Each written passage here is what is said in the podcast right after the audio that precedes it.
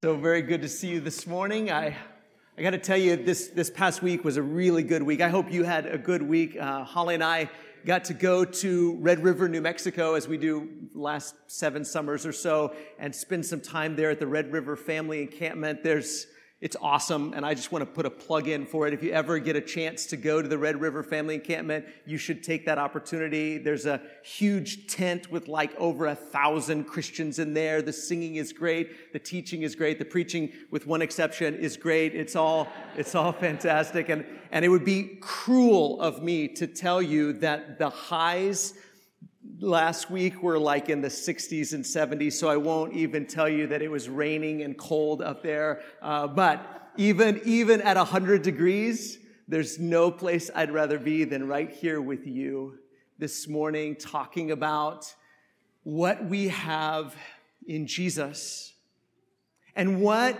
our unstoppable Lord Jesus is accomplishing. Not not what Jesus is trying to accomplish, what Jesus is accomplishing, and what Jesus will accomplish with or without me, with or without you. The question isn't, will God accomplish what he wants to accomplish? The question is, will you participate? Will I participate? We're starting a new series today, and it will run through the end of the month. And we're talking about God's vision for a multi ethnic church. Now, I know when I say those words, when I, when I talk about ethnicity, when I talk about the tensions that exist between ethnic groups and how there are walls that have existed and continue to exist between ethnic groups and how God wants to tear down those walls and how we need to acknowledge those walls and participate with God in tearing those down. I know that that makes some people uncomfortable. And you want to know why I know it makes some people uncomfortable? Because it makes me uncomfortable. This is an uncomfortable conversation. And, and, it's not one that I relish. I don't relish talking about sin and what sin has done, not only in us and to us individually, but what sin has done to us as humanity. I don't relish that. I don't enjoy that. I'd rather just talk about happy things. I'd rather talk about things that we can all agree with and there won't be any disagreement and we won't make anybody uncomfortable. I'd rather talk about that, but I am compelled to preach the gospel the whole gospel with all of its implications. And, and you can't talk about the gospel. You can't preach the gospel. You can't study the Bible without talking about this because this is one of the major themes of the Bible. In fact, we're studying the book of Acts, and you cannot talk about the book of Acts without talking about ethnic tensions that existed at that time. You, you can't talk about the book of Acts without talking about prejudices and biases and people that believed that their ethnic group was superior to others. So the first reason I have to preach about this is because the Bible talks about it. The Bible talks about it at length. And so I have to talk about it. We have to talk about it. But the second reason, the second reason we have to talk about this is because it continues to exist. And our world is talking about it. And I, I refuse, I don't know about you, but I refuse to let political groups and secular groups and unbelieving groups be the only voice in this conversation. Jesus has something to say about the walls that we have constructed between ethnic groups. Jesus has something to say about tearing those walls down. Jesus has something to say about bringing people together into a multi-ethnic family. And, and, so if we're going to talk about this, and again, we, we have to talk about this, then I think it's important to define our terms. One, let's talk about the word ethnicity. The word ethnicity, sometimes we, we conflate this with and, and make it synonymous with race, but it's not. Race and ethnicity are two different things. When we say ethnicity, what we mean is a grouping of people based on things like shared culture, language, nationality, or history. Everybody, everybody belongs to an ethnic group. Everybody has an ethnicity. It's the people with whom you share culture, the people with whom you share language, the, the people with whom you share a history. It may or may not have anything to do with biology. It may have a lot to do with the culture that you share. I always found it kind of funny when I would go to the grocery store. I don't know if they still have this, but there would always be a section of one aisle that would say ethnic foods. And I always thought that was kind of funny because all food is ethnic food, right? It just depends on what ethnicity that food is popular with. And so when we talk about ethnicity, this is what we're talking about. We're talking about a group of people who have a shared history, who have a shared language, who have shared culture. It's what we, it's what we do. And that's not to imply that people of an ethnic group, and again, every single one of us have an ethnicity. It's not to imply that every individual within an ethnic group is monolithic. We don't all like the same things or have the same interests or have exactly the same culture or traditions, but it's a way of talking about, and again, the Bible talks about it this way. It's a way of talking about groups of people. But when we say race, race is something different. Race is a much more problematic word. So when, when we, we use the word race, race is about a grouping of people based on the I will say now debunked idea that people belong to distinct biological groups determined by physical features. See, race is a biological myth. Race doesn't exist theologically, and race doesn't exist biologically, but it does exist socially. Because there was a myth that was perpetrated for a long time in the modern world that said people belong to distinct biological groups, walls were erected between those ethnic groups. Walls got bigger and wider and stronger between ethnic groups because of this myth of race Biologically and theologically, there is one race, the human race. And the human race has erected walls in between different groups of people and said, I'm, I'm this kind of a person based on heritage, based on language, based on tradition, based on culture, or worse yet, based on biology, and say, well, you're a different kind of person. And sadly, and sadly, there has been both ethnic superiority and racial superiority. People who honestly believe that their ethnic group is better than other ethnic groups, or the people that they are similar to biologically are better than or superior to other groups of people. This is a tragedy. A tragedy that these walls have been built between us. So it's important for us to recognize the difference between these two words and these two ideas because when we talk about the walls between ethnic groups, when we talk about this idea of ethnic superiority and some people feeling like their ethnic group is better than other ethnic groups, that's not necessarily the same as racism. Because it may not have anything to do with the way a person looks. It may not have anything to do with their physical features. It may just be that you believe or someone believes that their traditions and their culture and the group they belong to are better than other cultures or traditions or people who speak other languages or people that are from other places.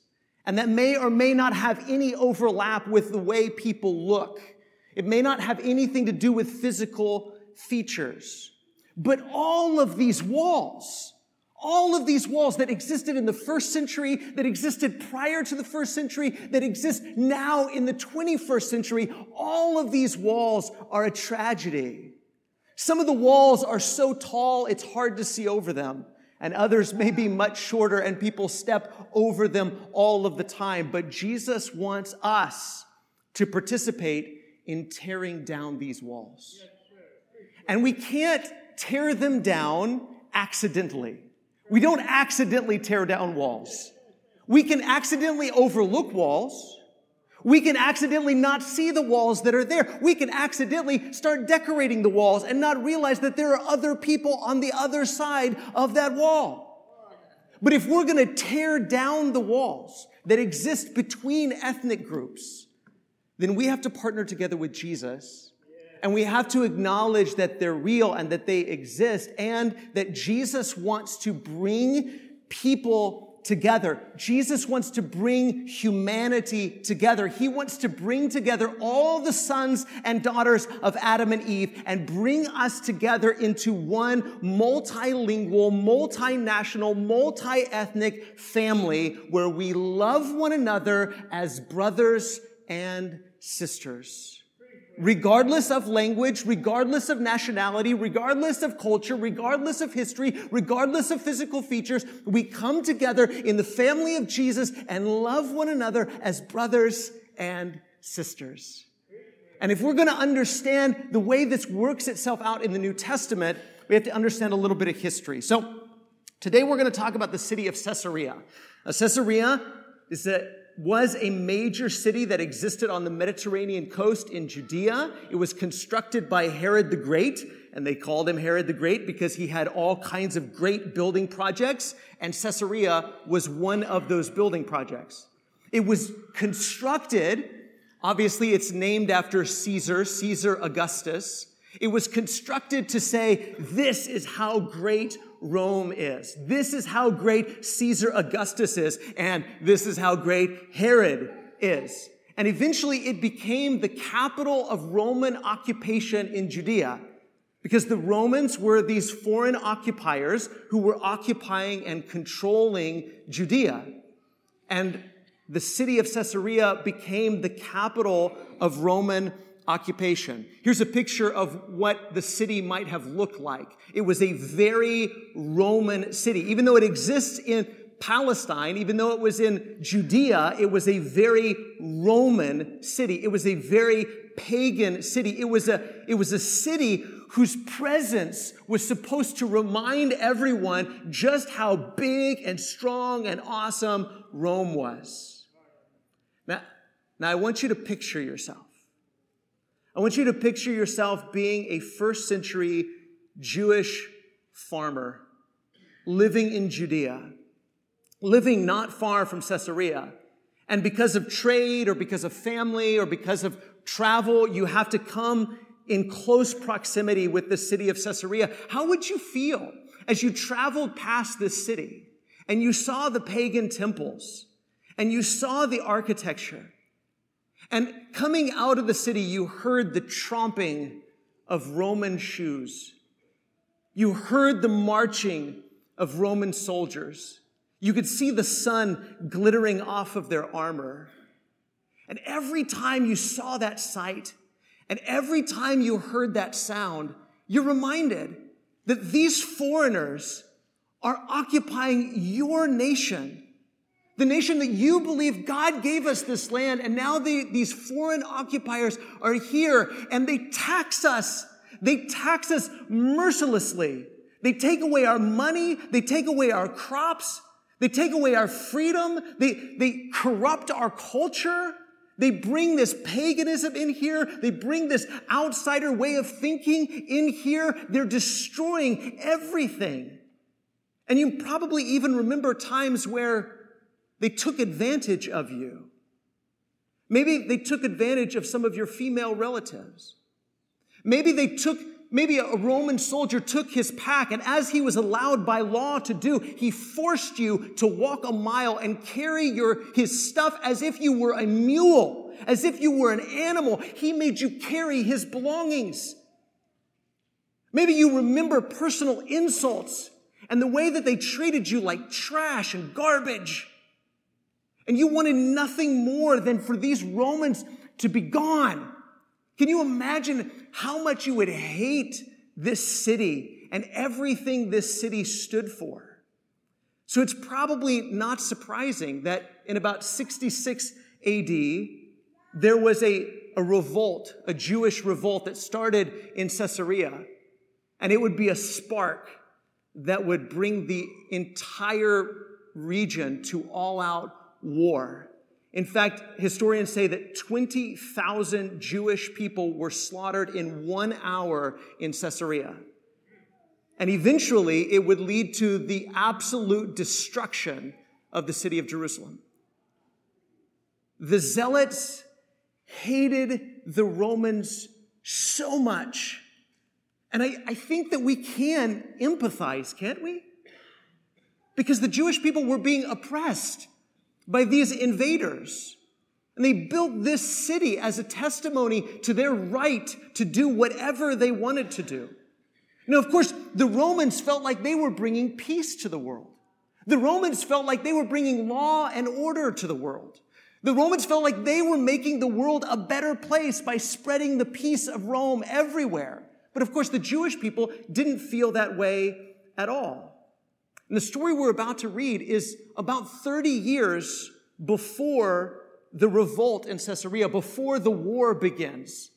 But things were already a powder keg and had been for a very long time.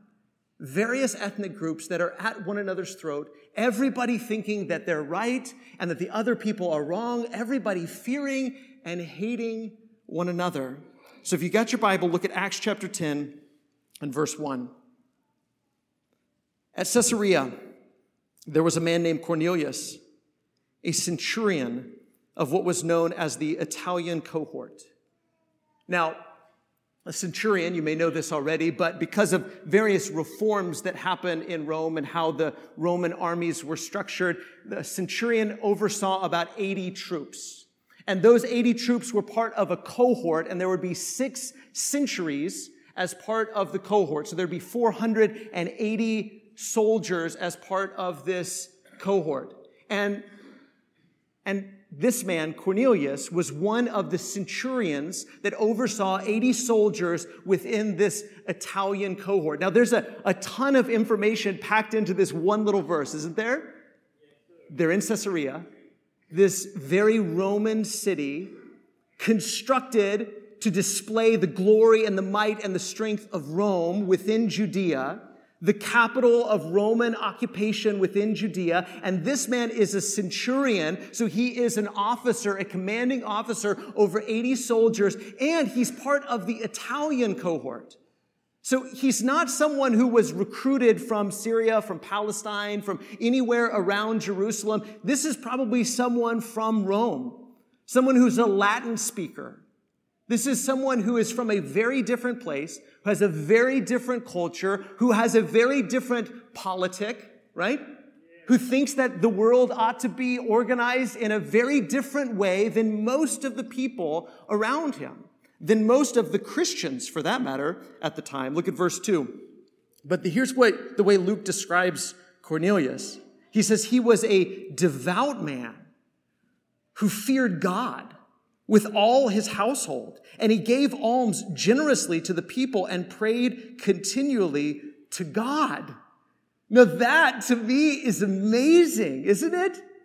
And I wish I could like sit down with Cornelius and be like, wow, I mean, tell me about that. How did that come to be? You worship Yahweh? You worship the God of Israel? You're a Gentile. You're an uncircumcised Gentile. You're a Roman. You're part of the Italian cohort. You, are surrounded by all of the gods of Rome. And, and yet you figured out that the God of Abraham and Isaac and Jacob, the God of Israel, is the one true and living God. How did you figure that out? Who, who told you about him?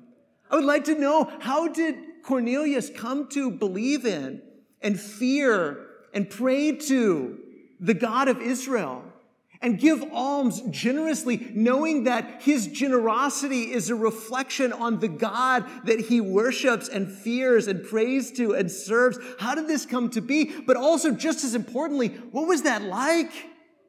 What was that like being a God fearing Roman?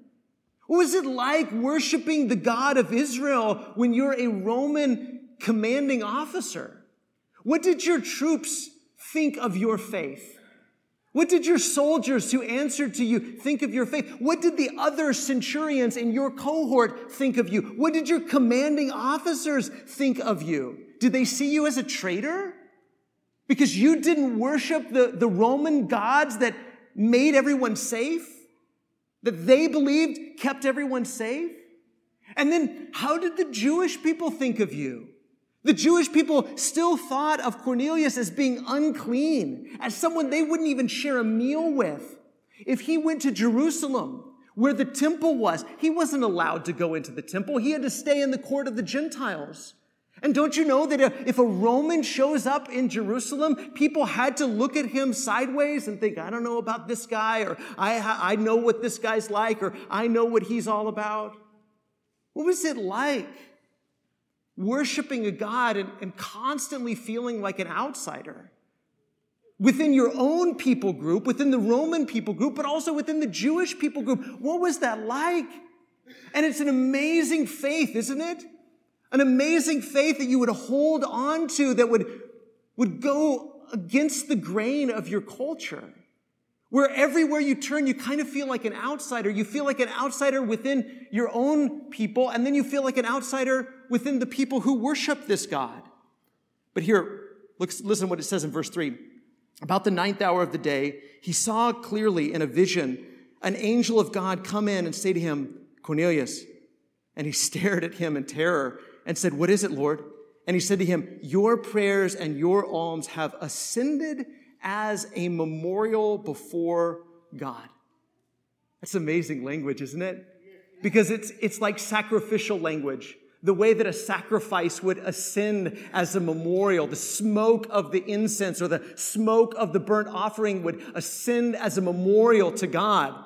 And God says, even though you're barred from the temple, even though you can't go and offer sacrifices, your prayers and your almsgiving, your generosity, it has ascended as if you offered incense, as if you offered burnt offerings. It's ascended as a memorial to God. That's incredibly shocking, isn't it? That is incredibly shocking because the average Jewish person, not just the Pharisee, but the average Jewish person, would look at someone like Cornelius and say, You're unclean. You're a Gentile. Even if you worship our God, you don't really belong with us. Maybe they would try to, to force him to become a proselyte and become circumcised and really become part of us. But as it stood, they would look at him and say, You are unclean. You don't have any part with us. And so if they found out, God hears his prayers too. God remembers him too. God loves him too. Because isn't that what God is saying through this angel? I hear you too. I hear your prayers. I see your faith. I see your generosity and I remember you. Just as I remember my covenant people, I hear you. I see you. I love you. Would it shock you? Would it shock you if you were a first century Jewish peasant or farmer? Would it shock you to know that God hears Cornelius's prayers too? And that God remembers Cornelius too? And that God loves Cornelius too? Maybe to bring it home a little more seriously, right now, right now, are there people in the world that it might shock you if you heard, hey, God hears their prayers too. God listens to them too. God loves them too. Cornelius isn't a Christian yet. And he's part of a despised group, at least by the Jewish people. So would it surprise you to know that people who look very differently than you, people who have very different politics than you, people who think very differently than you, people who are part of groups that are very different than the groups you're a part of. That maybe God hears their prayers too, and that God remembers them too, and that God loves them too. If we're honest, Maybe we have some biases. Maybe we have some prejudices. Maybe we have some assumptions that need to be set aside. And we need to reflect on the fact that if the first century Jewish world could be shocked by this news that God hears Roman prayers too. God loves Roman people too. God remembers the faith and the generosity of Roman people also. If they could be shocked by that news, then maybe we might be shocked by that news as well. Maybe if we knew all the people that God hears and God listens to and God remembers, and God is actively working in their life to bring about their salvation and their good, maybe it might shock us too. Look at verse 5. He says, And now, this is the angel, and now send men to Joppa and bring one Simon who is called Peter. He's lodging with one Simon, a tanner, whose house is by the sea. When the angel who spoke to him had departed, he called two of his servants and a devout soldier from among those who had attended him. And having related everything to them, he sent them to Joppa. Now, as I was reading this, a thought came to me, and I thought, why didn't the angel just tell him the gospel? Right? Why didn't the angel just tell him the gospel? I mean, Cornelius needed to hear the gospel. He needed to hear who Jesus was and what Jesus has done and what Jesus is doing and what Jesus is going to do. He needed to hear the gospel. He needed to be baptized for the forgiveness of his sins. He needed to hear the gospel. But instead of saying, hey, I, have got, I've got a gospel message for you, sit down, I got a sermon for you, the angel didn't do that. The angel said, I need you to send men and go get Peter and Peter's going to come here and Peter's going to tell you something that you need to hear. So why is it that God doesn't do that sort of thing? That God doesn't just send angels to everyone and tell everybody the gospel? God has a, a host of angels at his disposal, right?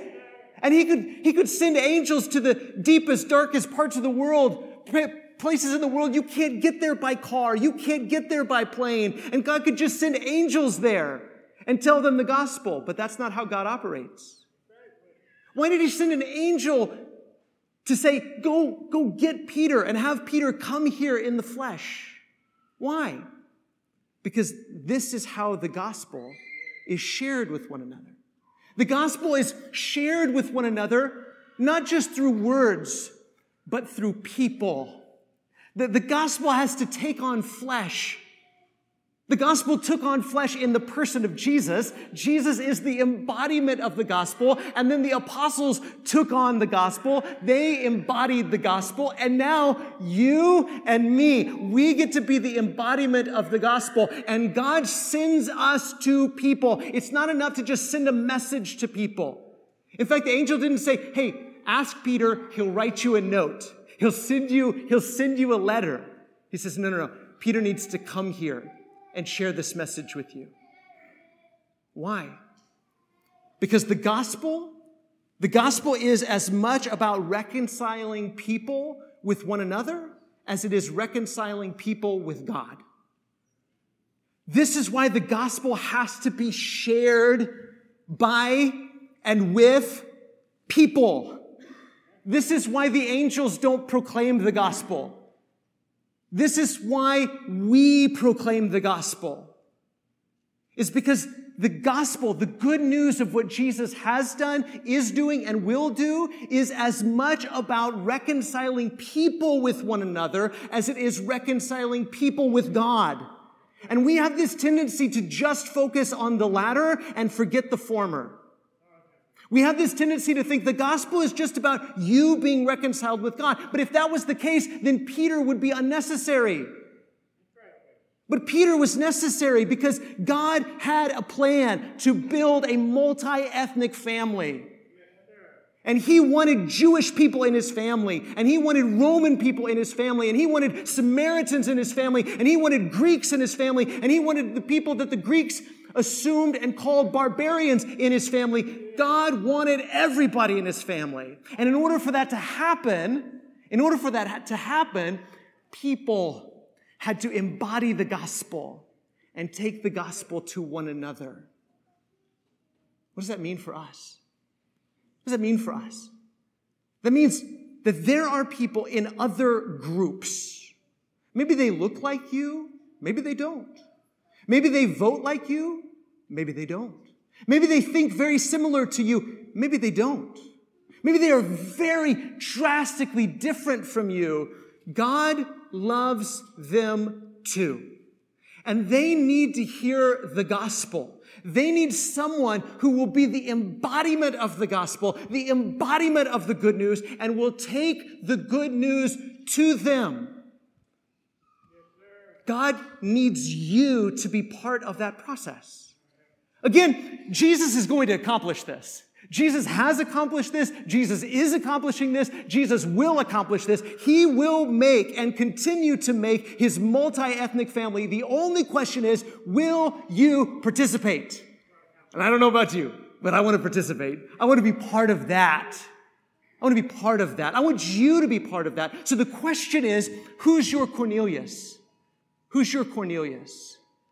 Who's the person in your world, in your community, in your life, and God is working in their life. He loves them, He hears them. He's working to bring about their salvation and their good. And He wants you to be part of that process. He wants you to be part of that process. Oh, He could find a, a million different ways to just give them a message. But He wants to give them more than a message, He wants to give them a people. He wants them to be part of this people. And when I think about our community, and I, I, go to parks in our community, and I go to the grocery store in our community, and I walk around the streets in our community, I think what a beautifully diverse, multi ethnic community that needs Jesus. Our community needs Jesus, which means our community needs the people who know Jesus. They don't, they don't just need a message. It's not enough for us to just send words or ideas to people. We need to send ourselves to people. We need to build relationships with people. We need to recognize that even the people that don't look like you or vote like you or talk like you or think like you, God loves them too. And that God is working for their salvation just as much as He's working for your salvation. And that those people need Jesus and they need people who know and love Jesus. So be those people. Be the people who love the people who don't look like them or think like them or vote like them because you recognize that God loves them and that God wants them to be part of his multinational, multilingual, multi ethnic kingdom. The first century Jewish world, they were afraid of the Romans. They despised the Romans. They, they hated the Romans. And we can see why, can't we? They were being oppressed by the Romans. And a lot of them were itching for a fight because they were afraid, because they had animosity. But Jesus tried desperately to get everyone to understand that the greatest threat to their life wasn't the people they feared. The greatest threat to their life was the fear of the people they feared. And that's true for us as well. The greatest threat to your life isn't the people that you fear. The greatest threat to your life is your fear of the people you fear. Jesus wants to change us so we don't fear anyone anymore. So we don't fear what anyone can do to the body because we know that Jesus will bring us back from the dead. We know that we are forgiven. We know that we're loved. We know that we have a family. We know that we have a kingdom. We know that we have a future. We know what Jesus has done, what Jesus is doing, what Jesus will do. And so we don't have anyone to fear. We don't have anyone to hate. We don't have anyone to despise. He's changing us, changing us individually and changing us collectively. So let's reflect this week. Who's my Cornelius? Who's your Cornelius? Who's the person who needs Jesus and who needs you to tell them about Jesus. Our shepherds are here for you. We're here for you. Anything we can do as together we stand and sing this song.